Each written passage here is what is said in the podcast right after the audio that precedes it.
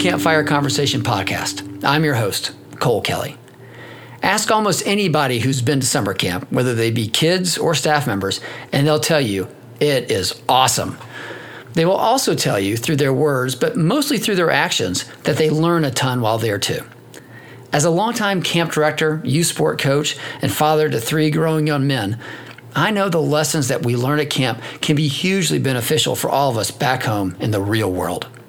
So, each week, I'll spend some time around the digital campfire talking with professionals from inside and around the summer camp world. We'll share their lessons, their ideas, and their practices in a way that I hope will be immediately useful for your life back home. So, pull up a seat, get your marshmallow ready to roast, and let's spend some time learning together around the campfire. I met Dr. Dan Wolfson after reading an article he had written named Having Hard Conversations at Camp Why Tone Matters. It was a great read and a reminder for our team, and frankly for myself as well. His background at camp eight years as a camper, six summers as a staff member, and many more summers as a trainer it certainly interests me. But it was his profession and the work he's been doing with the highly regarded experience camps that made me want to learn more. In the small world category, by the way, it also turns out that Dr. Dan's sister was one of our campers many years ago. I've listened to this conversation a few times, each time wearing one of my different hats a parent, a camp director, and also as a husband and a son. We talk about the joy of camp. We talk about the importance of relationships, of naming our anxieties, of having grief being a part of our lives, and then we get back to camp. There's so many different pieces that have impacted me, and I believe it will be just as useful and thought provoking for you as well. I'm excited for you to enjoy this wide ranging conversation with my new friend, Dr. Dan Wolfson. Dr. Dan Wolfson, I'm so happy to have you around the campfire. Thank you. I'm looking forward to being around a campfire. well, you have grown up and you continue to spend a lot of your summers around uh, the campfire, fire, even though you spend most of your time um, working with children and, and young adults and, and adults from a psychological standpoint. But you grew up at camp. That's correct. Yeah, I, uh, I first uh, went up to, to Camp Manitou in, in 1995 as a, as a nine year old and spent uh, spent eight summers there as a camper and then and then six summers there as a staff member and have found my way to, to be able to stay involved with the summer camp world uh, as my career continues through through experience camps and doing some consulting with with some other organizations working with Camp Caribou as well. So I feel really fortunate to to still still be able to find myself involved with camp after all these years. That's amazing. So, did was your time as a counselor, or I guess a camper, but definitely a counselor? How much impact did that have on on what career path you chose? Yeah, honestly, I, I think it was pretty big. I, I, was thinking about about that a little bit before before the call. I think one of the really unique opportunities you get as a as a counselor, and certainly as you stay involved with camp and get to rise into some leadership positions through, um, you know, pro, color war and that type of stuff and being i was a division leader for a number of years mm-hmm. just getting that leadership experience getting public speaking experience i think was really big for me just getting comfortable, you know, standing up in front of a group and working collaboratively, working as a part of a team.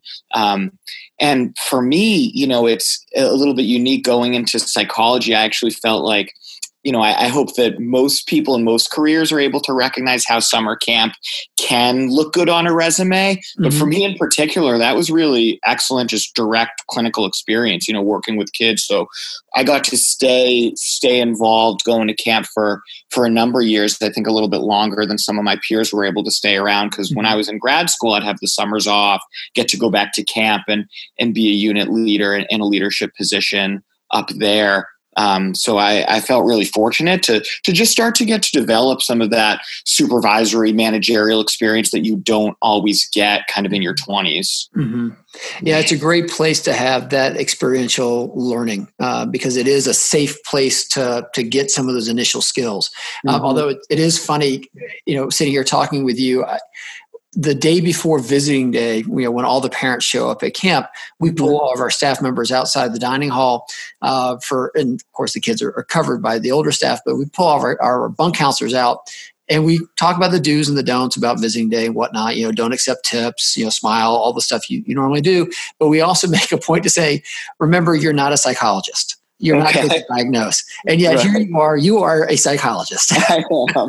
I am. Although I wasn't then. I wasn't then. yeah, I guess I was I was on the way, but that's that is that is a good point. Yeah. How is it, you know, now that you've had your training and your experience, looking back on your time as, as a counselor, mm-hmm what does that make you think? I mean, if you look across the kids and the other staff members, frankly, yeah. you say, "Wow, I wish I had known this then." Like, what are some of the things you know now you wish you had known as as a older camper or as a as a staff member? Yeah, I mean, I guess one of the things that just jumps out to me that I think really informed my career, and that I guess I feel a little more solid in my thinking around is just that importance of relationships. Mm-hmm. And, and, I think that's something that I naturally gravitated towards and, and uh, enabled me to be successful in a camp environment is just recognizing how your work is optimized by really putting your focus into relationship building and into getting to know people um, you know whether that's bringing in the kids in a cabin who might not naturally click as well you know the kids who might not be as extroverted or sporty or, or whatever it might be mm-hmm. being able to bring them into the fold a little bit more certainly these days i see a lot of it's it's hard to transition to a camp environment for someone who hasn't been there before. So these sure. first year counselors, whether you know they're domestic or coming in from overseas, but who haven't been in that environment before, I think they hold a lot of anxiety and just feeling like there's a solid landing place in those relationships can really help to alleviate that. Mm-hmm. Um, so again, I think that that's a focus that, that kind of naturally evolved for me, um, you know, and, and, probably led me to my career in in a lot of ways. But it's one of those things that just feels so important now. And so now, when I'm talking with camp directors or, or doing orientation sessions, conversations like this, I just think really putting the focus on relationship building, on getting to know people, helping people feel comfortable, it's just going to it just builds the community you're trying to build. It's going to make everyone feel better and, and feel more connected. Yeah, absolutely. Well, we, I talked with Dr. Uh, Tina Bryson uh, last week, and she just mm-hmm. talked about the same thing. Start with a relationship. Start mm-hmm. there, and you can really move from there. But if you honor and you tr- you know try to feed that that relationship what it needs, mm-hmm. then everybody else is going to be more open to whatever else comes next. Yeah, yeah, I think one of the other things just I'm thinking about as we're talking, um, you know, kind of looking back, I think now my my understanding of behaviors and behavioral difficulties has definitely shifted. Right. Okay. All right. So uh, enlighten me. How so? Yeah. No. No. Um, tell me how. Tell me what to do. I'm sure you see it. You know, in leadership positions at camp, whether or or for counselors in the bunk, there are kids who can be difficult, right? There's no way around it. Kids can have a hard time. They might they might not be listening. They might be picking on one another, and I think it's easy to get distracted by that behavior that's in your face and to respond to that behavior. Mm-hmm. And I think, um, you know, I hope I did an okay job of this as, as a younger counselor, but I think it's it's easy to get frustrated and to, to be reactive right? right? Versus kind of slowing yourself down and asking yourself, you know, where's this behavior coming from and, and mm-hmm. what does this kid's need? Mm-hmm. And I, I think what is so beautiful to see evolving in the camping industry is just those conversations around underlying um, contributing factors to behavioral difficulties right? That anxiety that that those social difficulties right? Maybe it's executive functioning or, or, or attentional difficulties mm-hmm. and recognizing that kids aren't inherently bad kids. Everyone wants to get along. Everyone wants to connect but mm-hmm. that's harder for some kids than it is for others right? Um, so being able to ask myself what is the unmet need of this child right? Before just kind of responding and getting mad at a kid for not doing what they're being asked, right? Sure. And, and I can see that being such a wonderful question to ask, whether you're a camp counselor, whether you're a teacher, whether you're a coach, whether you're frankly a parent. You know, if you can look there and say, all right, what does he, what does she need in this moment? And how can I help? Because mm-hmm. there's always something underneath the behavior that's driving mm-hmm. that along. Yeah and that's where I always try to lead with curiosity, right? We say don't mm. make assumptions. I think if you can start with a frame of openness and, and being conversational as, as opposed to jumping to a conclusion of what contributed to a situation, right? And just ask questions and, and you're going to get to know so much more about what's going on for a camper. You're going to make them feel more comfortable opening up. And, and that ties into our other conversation about relationships, right? Then right. that that camper is going to feel more connected and more understood by you. And that's going to go so far in understanding and resolving whatever type of situation you might be dealing with. Sure. For for a child and a young adult, how aware do you think they are of those outbursts and those situations?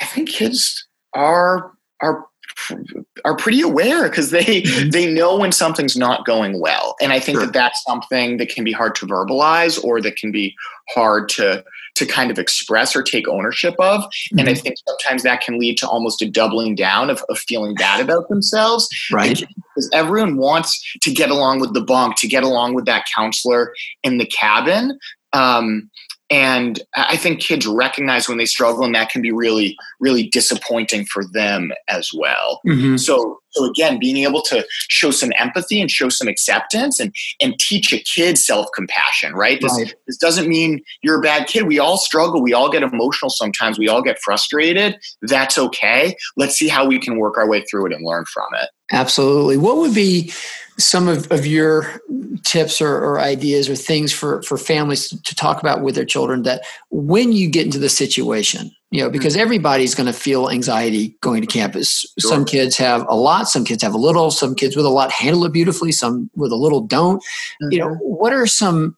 some techniques or things that you talk with families to say this is something that could be useful for your child as they go on that ramp up of anxiety to to recognize it and bring themselves back down yeah, yeah. Um, I mean, a few things. A few things come to mind. I think one of the first things is naming it. Right. Mm. We um, we often feel like our internal voice, our internal monologue, is is is fact right? And the, and the truth is, it's not. There's thoughts, and if we had someone following us around saying critical things, we'd say, "Get away from us! I don't want to spend time with this negative voice that's following me around and telling me I can't do something or I'm not going to be successful." We probably wouldn't listen to that person or spend much time with it. But mm-hmm. the truth is, anxiety can feel like that. So you know, especially with with younger kids, I think we talk a lot about kind of this like almost naming anxiety as a bully and saying this is something you can talk back to and you don't have to to listen to it right? Yeah. Um, being able to challenge those thoughts. So, a big part of that is the awareness. And I think parents can be really helpful in working with kids and identifying it and naming it. And naming it is something like this isn't all of you. This is this is a fear that you're having. This is mm-hmm. a voice, but we can challenge that and work through that together and let it be something that we can talk back to. Right. Yeah, I was just I finished reading a book called Awareness by Anthony DeMello, uh, Tony DeMello. I anyway, he's um, he same thing as the psychologist talked about the separation between the I and the me, yeah. and the idea that you know Cole is feeling you know impatience right now, or Cole is feeling anxiety right now. You would try to name that and say it's a part of me, but it's not the it's not all of me. Mm-hmm. Um, and I thought that was kind of an interesting way to look at it, almost like you're looking for, at yourself from the outside in and saying, mm-hmm. okay, mm-hmm. how are we going to handle this going forward? Yeah, yeah. And it's so important to identify that and and also be able to take the pause, right? And, and mm. kind of slow yourself down. I think it's something at any age we're all trying to work on. You know, there's so much research being done around mindfulness these mm-hmm. days and, and, just being able to slow down and the first step is recognizing our thoughts right we can't challenge it if we don't recognizing it if, excuse mm-hmm. me if we mm-hmm. don't recognize it mm-hmm. um, so helping to take that beat right um, and and slow ourselves down and really ask ourselves what's going on um, you know I, I think one of the other things that that parents and honestly that camp counselors can do as well is act as that kind of um, calming force for kids mm-hmm. and being mm-hmm. that calming presence, right? When we're stirred up, when we're upset about something, whether that's anger, sadness, anxiety, whatever it is, we're not thinking rationally, right? right. Um, and so I talk a lot with families about this idea of co regulation. Um, it comes so naturally to parents when we have little kids. If a baby's crying, you soothe them with your voice. You don't try to be logical. You don't talk back to the crying, right? Unless you're doing that in a calm and soothing way, or you're just at your wits' end. But that's a sure. that's a different yeah. story, right? Yeah. Um, but but right, we naturally use our presence and our tone to soothe a child, and that principle applies throughout life. Um, mm-hmm. And again, so thinking about the energy that we're bringing to conversations is going to help get a kid back online. So then all of a sudden they're able to engage in the rational conversation. Because the truth is, they can't do it when they're all stirred up. Right. Yeah. You can't. Re- you, it's either you're in a responsive state or a reactive state, right? And if you're reactive, you, you, you know you really can't function. Mm-hmm. Mm-hmm. Interesting. Right. Okay. And and you know, camp counselors have to recognize that about themselves too. If you're, you know, upset in the heat of a moment by whatever it is, that's not the time to be having a disciplinary conversation, right? You've got to kind of like take your own beat and, and take five and take a pause and and catch your breath before you're going to enter into an interaction with a camper, right? Because otherwise you're just both going to be stirring each each other up and, and kind of running into the fire. Absolutely. So one of the things that I, I'm in looking and doing a little bit of research before I spoke to you, you you work, do a lot of work with cognitive behavioral therapy, correct? Yeah, that's definitely a, a component of my practice. And and if explain this, I might be wrong on this, but my understanding is really in some ways you're trying to get on the other side of the anxiety or the fear really by experiencing it slowly but surely and more and more so that by the end you've kind of built up that mm. that that toughness or, or being able to deal with whatever that was causing you the fear is that correct yeah, I think what you're talking about here is that idea of exposure. Um, right. So know, exposure therapy in some ways. Okay. Yeah, and and just showing yourself that you actually can handle whatever it is the thing that we feel fearful or anxious about. Um, the truth is, avoidance actually makes anxiety a lot worse. You know, mm. you and I were were talking and emailing a little bit about some of the ways that that camp can build up resilience and strengths in, right. in and I think one of the biggest things is in a camp environment, kids have to face things, right? they don't have a parent there to knock down a barrier that's in front of them, right? They're not getting called out of class or having an excuse written for them or or whatever it might be. You're really you're in the environment and you're you're adjusting and adapting and reacting to it in real time. And I think that's really building up a muscle. It's it's showing myself mm. that, you know what, I might have a conflict with this bunkmate, but they're still my bunkmate for the next few, right? And, and we're going to have to resolve this together. I'm not just going to be able to avoid them. I might not want to do a certain activity, um, but the truth is, it's here. And I think by I think that we are all a lot more resilient and than we give ourselves credit for. Mm-hmm. And I mm-hmm. think that's one of the, the biggest things. And, and that's so important. It, it goes back to that idea of talking back to the anxiety also is just allowing yourself to be exposed to that situation. And with that, the anxiety immediately comes down. That fear immediately comes down. It's just never as bad as what we make it out to be.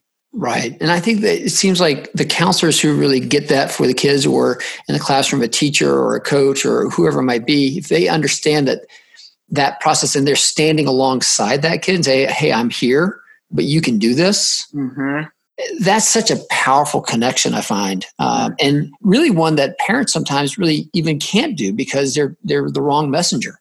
Right. Or the parents are so invested. You know we're obviously as, as a teacher a counselor certainly as a therapist i'm invested and i'm rooting for the kids uh, that i'm working with of course as well. Mm-hmm. but i think parents are just so emotionally attached that it can be really they feel their child's anxiety so deeply mm-hmm. that it mm-hmm. can be really hard to set that aside because um, they don't want to see their kid uncomfortable and sometimes the truth is kids need to be uncomfortable and they Absolutely. need to be exposed to difficult situations and see that they can handle it right um, so I really work with parents on, like we said, we can name that something's hard. We can name that something's uncomfortable for a kid. And we can say, I'm so sorry you're feeling that way. That must be really hard.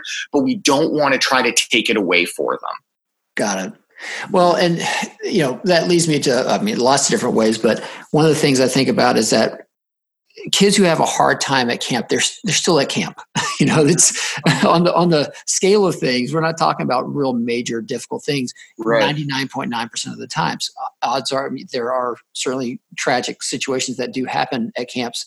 You know, across the country from time to time, uh, but on the vast majority, we're talking about really low levels of of mm-hmm. issues. Mm-hmm. But yet they still have to go through them because that then builds up. Yeah. But yet you work with experience camps mm-hmm. where you're helping young people go through major losses. Can can you tell me about that?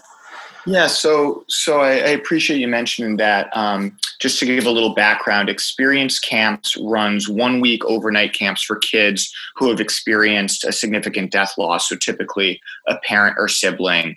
Um, and it's we we come from the camp world. We're running a, a camp program at, at, beautiful summer camps around the country, um, and the goal is is really for yes, these kids are holding a lot, and they've experienced tragedy and they've experienced trauma, um, and so we understand that, and we want to have supports that are there in place to to help them with whatever emotional challenges might come up. Um, again, understanding some of the behaviors or some of the difficulties adjusting to the environment or to the mm-hmm. conversations that we see are likely impacted by that. Um, but the truth is that kids are still kids and we still want to believe in their ability to be held accountable for different behavioral expectations. Um, we want to give them the opportunity to engage in totally normative um, camp activities and, and have fun and have fun with peers and recognize, yes, I've had this experience happen to me, but that doesn't make me broken in some kind mm-hmm. of a way. And I think really that's one of our biggest messages is just that idea of resilience and hope and that this is something that is an ongoing part of our lives. No one's taking grief away, mm-hmm. um, but it's a part of your story. It, it, doesn't have to define you. Oh, I love that idea. It's being a part of the story. Mm-hmm. How do kids how do kids find you? I mean, how, how do families find, because there are a number of different, uh, you know, experience camps around the country, correct? Yeah. So this summer we're going to be running at, at five locations. We've got our program um, up in Maine, which is where we started. We've been running uh, up there since 2009. So most kids from kind of the New England region, Boston, New mm-hmm. Hampshire, Vermont, um, end up there. Um, we're in Pennsylvania, where we've got campers coming from throughout the tri state area. Um, and then we're down in Georgia, in Michigan, and in California as well. Um, so it's it's been really exciting to get to watch this organization grow from less than 30 campers in 2009 um, to this summer. I know last summer we had over 700 campers. I think this summer we'll probably have closer to 900 nationally. Um, and we really we do our best to partner uh, with local organizations. Um, mm-hmm. So hopefully, some of our listeners. The truth is that there's there's kids in every community that have been impacted by loss and, and can benefit from an organization like this. Um, so I'm, I'm, sure some of our listeners are, are, thinking about their own local communities there. We're always happy to connect with guidance counselors, with therapists, um, with local peer-based support groups, and, and, just trying to spread the word of, of this resource. Um, it is a camp that's offered entirely free to families, um, kind of regardless of socioeconomic status. Mm-hmm. I mean, the, the, truth is that the grief impacts every every community. So we feel really proud to to be able to to offer this and, and share that resource. That's an amazing thing you guys are doing. How is it? I mean, I, I know it's a very large staff population that that works with the the young people that go. Do you have to do much counseling with the the counselors, the people at the ends? Because I imagine they're processing through so much as well. Absolutely. And the truth is, a large percentage of our, our staff volunteer population, our, our volunteer cabin counselors, um, have been impacted by grief as well. I think mm-hmm. that's one of the things that draws a lot of people to want to to volunteer for this organization is, is they've been through it, they've, they've been connected to it. It's certainly not a qualifier, and, and we have plenty of staff where, where that's not the case. Um, but we do want to acknowledge that the people are going to be holding a lot. Um, so we of course have have pre-camp webinars and and um, or and we you know kind of calls and, and training um, or in, we've got uh, an orientation at camp before the kids get there. Mm-hmm. Um, and then we also want to provide resources for the staff during the week. Um, so we've got, you know, our I mentioned our team of volunteer cabin counselors. Then there's also a, a team of clinicians at every camp. So every cabin is assigned a clinician, a psychologist, a social worker who facilitates um, the clinical programming. Um, and we're there as resources for our staff as well. Again, you know, you can't take care of a camper if you're not taking care of yourself.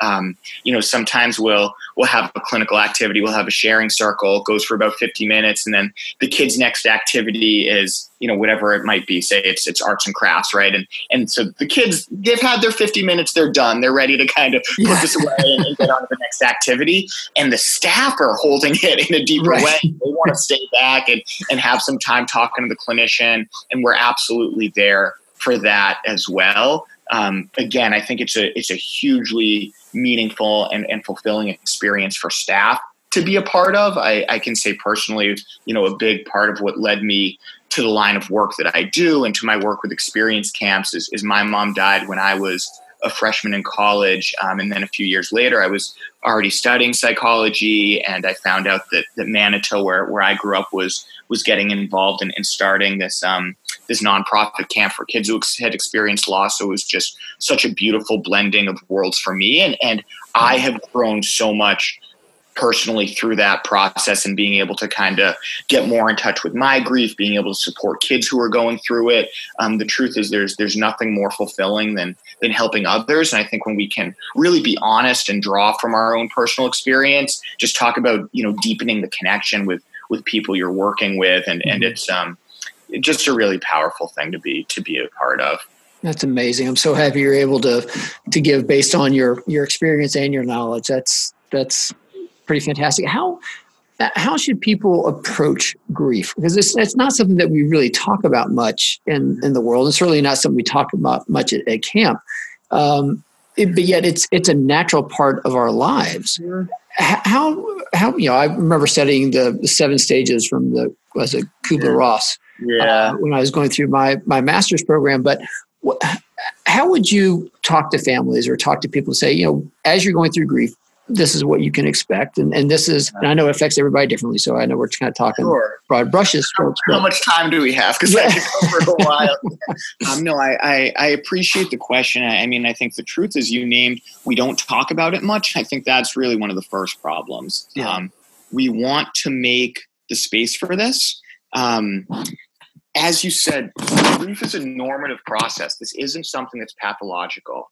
We all have the ability to cope with and adapt to loss. Mm-hmm. With that being said, grief impacts us in profound ways, right? Especially for a kid. It's not the norm for other kids in their classroom to have gone through that, right? Just developmentally at their age, about 5% of kids under 18 will have lost a parent. So that's about one in every classroom, right? Mm-hmm. We know how much kids want to feel connected to others. They want to feel normal. They want to fit in. That's so central to adolescence. And so then you've got grief is this really isolating experience. And, and so we want to help kids feel connected and to make the space for it. Um, I think one of the things that's really important to know about grief is it's different than depression, right? Uh, sadness is, of course, a part of grief, mm-hmm. but actually, one of the things that helps us adapt is also uh, staying engaged with the world around us and doing fulfilling activities and and starting to develop the idea that this has happened to me and I can still lead a life that is meaningful and I can experience joy. So one of the big things about working with grief and, and something we try to do at camp is we model and facilitate this kind of back and forth, this oscillation between going towards the grief and going towards the sadness and experiencing and acknowledging the loss itself and everything that comes with that. And then also giving yourself some space from it, right? And letting yourself connect to others and have positive experiences as well. And it's kind of that back and forth that is that is so impactful and important in what we call this process of a- adaptation to loss. Okay. Yeah. Uh, is that is that helpful? Yeah, it's very helpful. I think that you know I I experienced um, a very close friend of mine. Uh, unfortunately, was killed in a, a, terrible accident when I was in fifth grade, mm-hmm. and uh, you know we talked about with our parents, and I I don't remember talking about with anybody else, but that that I still remember that very vividly. You know, he was not my brother, but was kind of like a brother.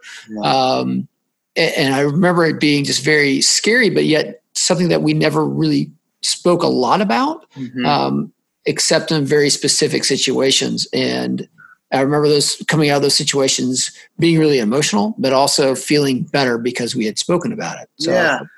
Yeah, I mean, the truth is, I'll sometimes hear parents say, you know, I don't want to bring up the loss at home because I don't want to upset the kids. They feel like they're doing fine. And the kids will say, I don't really want to bring it up because I don't want to upset my parents. they seem like they're doing okay. And then all of a sudden, no one's bringing it up and no one's talking about it, even though people are thinking about it and feeling it. So again, I think one of the biggest things we can do, whether it's as caregivers or as um, you know professionals who are working with kids, is to name it and make the space for it, and to to really you know be a kind of a model in saying like it's okay to be feeling the way you're feeling it's okay to be talking about it and and let's make the space for that and to show that of course i have uh, emotions and feelings around this also um, and it lets the kid know that that that's okay and there's nothing unhealthy about about what they're feeling. That's fantastic. Awesome. Well thank you for that. I, I really appreciate it. Something that when i had a chance to know i was going to get to speak to you I, I, really wanted to learn a little bit about that. I know like you said it's a, it's a well we can go down for a very very long time. Sure. Um, but let's shifting back to kind of the, the happier fun moments of, of camp Please. what would you say are some of the things that now that you are are there not only having been to camp as a camper, as a staff member, as a division head, and now consulting with camps. What are some of the things that you feel like camp camp does really well that we can do more of back in the real world world for our kids? Yeah. Um, you know, I, I think like we started talking about is camp exposes kids to a whole wide range of situations, right? Mm-hmm um, where they're going to have the opportunity to navigate conflict. Um, they're going to be exposed to different types of activities. Um, you know, when I was a kid, I had the opportunity to take fencing at camp, and I realized like I kind of like fencing, and I started doing lessons at that. I didn't stick with it, but there were a couple years where I did that. I started wrestling at summer camp, and I ended up wrestling in high school as well. You're going to get exposed to things that you might not get exposed to mm-hmm. in your day-to-day life and might not you know be willing to try at home um, and then all of a sudden you found a skill and you found um, a place where you can really feel successful about something and, and develop develop an interest. And I, I think that's so amazing. Um, i think one of the biggest pieces again is the socialization piece right? Um, where both you're you're with kids your age you're with older kids and so there's this social learning that mm-hmm. happens from being around others. And the truth is now more than ever we're on screens and kids are interacting through screens right? Um, and they're they're texting and whatever it is. And and that's obviously a way that, that stay, kids are staying connected to each other now and, and that the world's adapting to. But we still got to be able to have conversations with one another.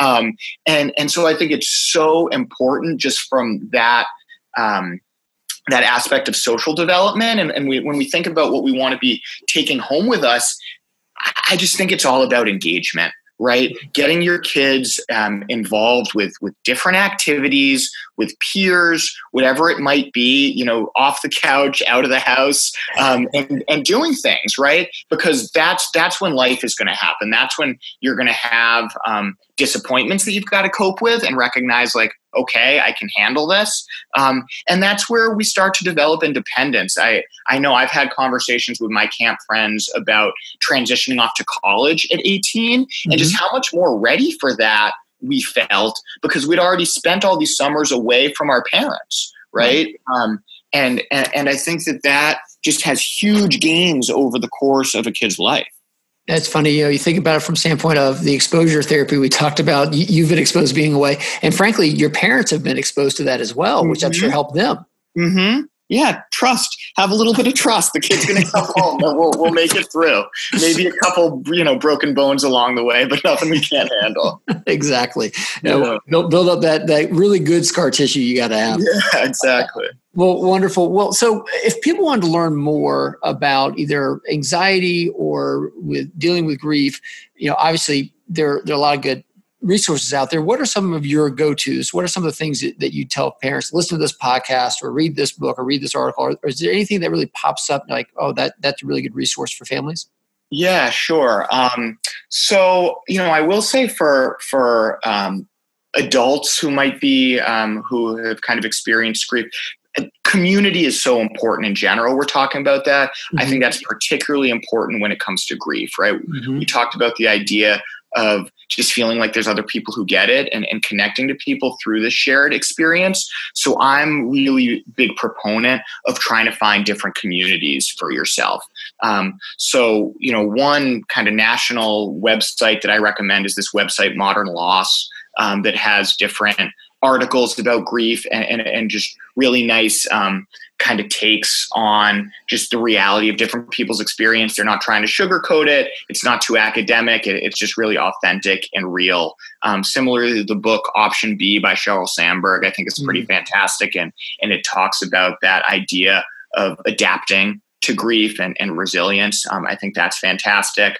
Um, certainly, you know, experience camps is, is an excellent um, resource that I'm happy to share. The website there is is www.experience.camp. Um, you know, we do have have a pretty broad reach, um, and there are links through our website as well to to different resources um, for kind of year-round children's bereavement programming. Mm-hmm. Most communities have children's peer-based um, support groups. Um, there's an organization called the Dougy Center um, that that runs a lot of, of organization of, of uh, grief programming nationwide. Um, but you know, seeking out those those those resources um, in your local community, I, I think, can be can be really really important. Awesome. Well, great. Yeah. Well, Dr. Dan, thank you so much for for taking time and talking camp and, and everything else that goes with it and before and after. Um, it's been awesome listening to, to all you've had to say. So thank you so much for your time. Yeah, I appreciate it. I love that that you're doing this and, and just love that idea of thinking about ourselves back around a campfire before we know it. it's it's coming, which which can't wait to get here soon enough. It's, it's awesome. Yeah. Yeah. Well, great. Well, thanks so much. Have a great rest of your night. Thank you, Cole. I'm so grateful that Dr. Dan was open to the idea of being around the campfire with me. Meeting someone who has experienced so much at camp and then used it as a launching pad for such important work is really a true gift, especially when that person is so willing to share. It's not often that we talk about grief around the campfire, though, frankly, I don't know that there's a better time or place to discuss something that's so natural than in a place that's really, really so primal. I really like the ideas about reacting, giving that feeling some space, and then naming it so that you can deal with it more effectively.